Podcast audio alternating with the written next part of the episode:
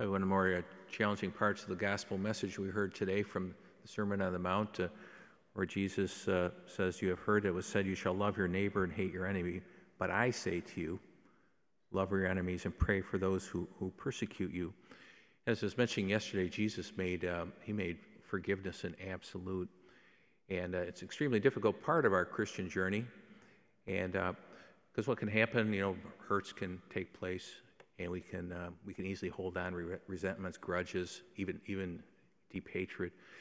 Not to say that this is ever the easy part of the Christian walk, because uh, sometimes people really hurt others in a, in a deep, deep way.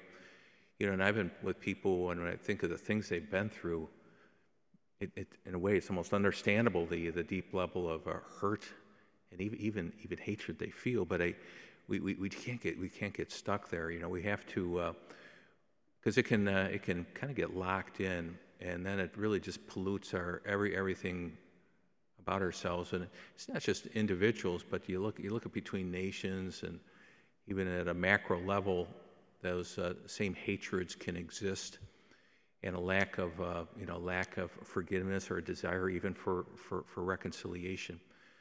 So Jesus made this uh, a, a, core part of his message, and it really kind of marks off Christianity's uniqueness in this area because, I mean, there's uh, many belief systems around the world you know, someone does something to you, it's okay to do some, something back.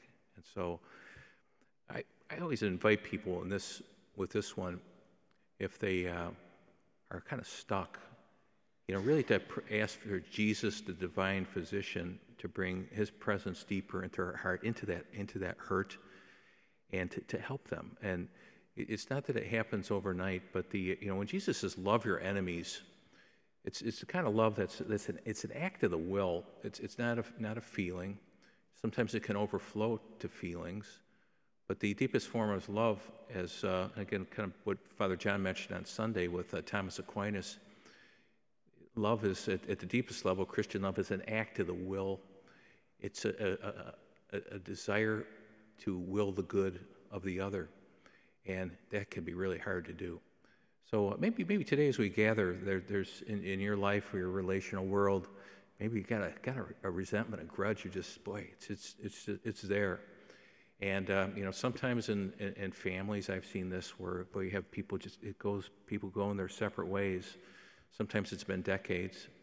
And uh, but for us as you know as Christians, we, we we have to live the whole gospel. And this is one of the more challenging parts. But so for you, if you if, if you need that grace, Invite the divine physician into your heart and soul. He's so gracious with his mercy, isn't he? And we every every mass we say, "Forgive us our trespasses, as we forgive those who trespass against us." That's the words can come easily, but the actions can be a lot more challenging. So as we gather today, we receive the Eucharist, and the Eucharist in itself can bring us healing, can bring us that deeper forgiveness and strengthen us in, in, in the, in the way of forgiveness. So let's ask our Lord to bring us that grace.